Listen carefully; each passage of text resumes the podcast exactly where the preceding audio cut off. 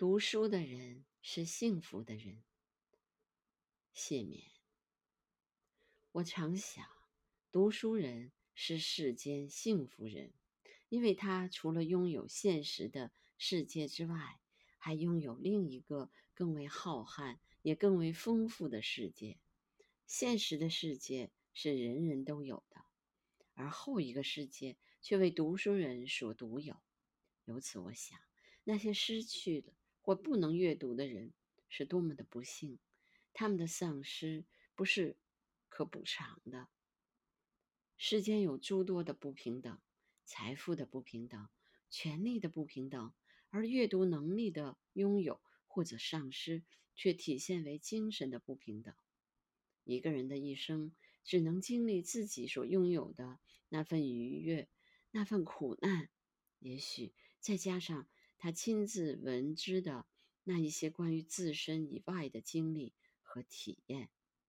然而，人们通过阅读，却能进入不同时空的诸多他人的世界。这样，具有阅读能力的人，无形间获得了超越有限生命的无限可能性。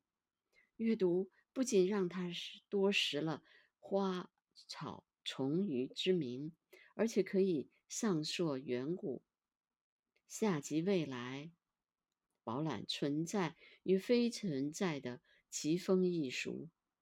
更重要的是，读书教会人们的不仅是知识的增广，而且还在于精神的感化和陶冶。人们从读书。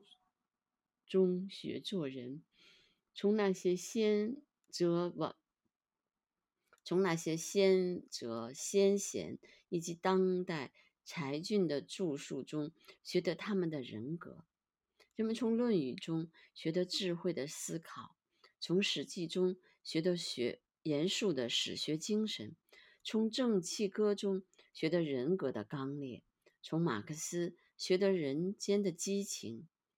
从鲁迅学得批判精神，从托尔斯泰学得道德的执着，歌德的诗句刻写着自睿智的人生，拜伦的诗句呼唤着奋斗的精神。一个读书人，一个有机会拥有超乎个人生命体验的幸运人。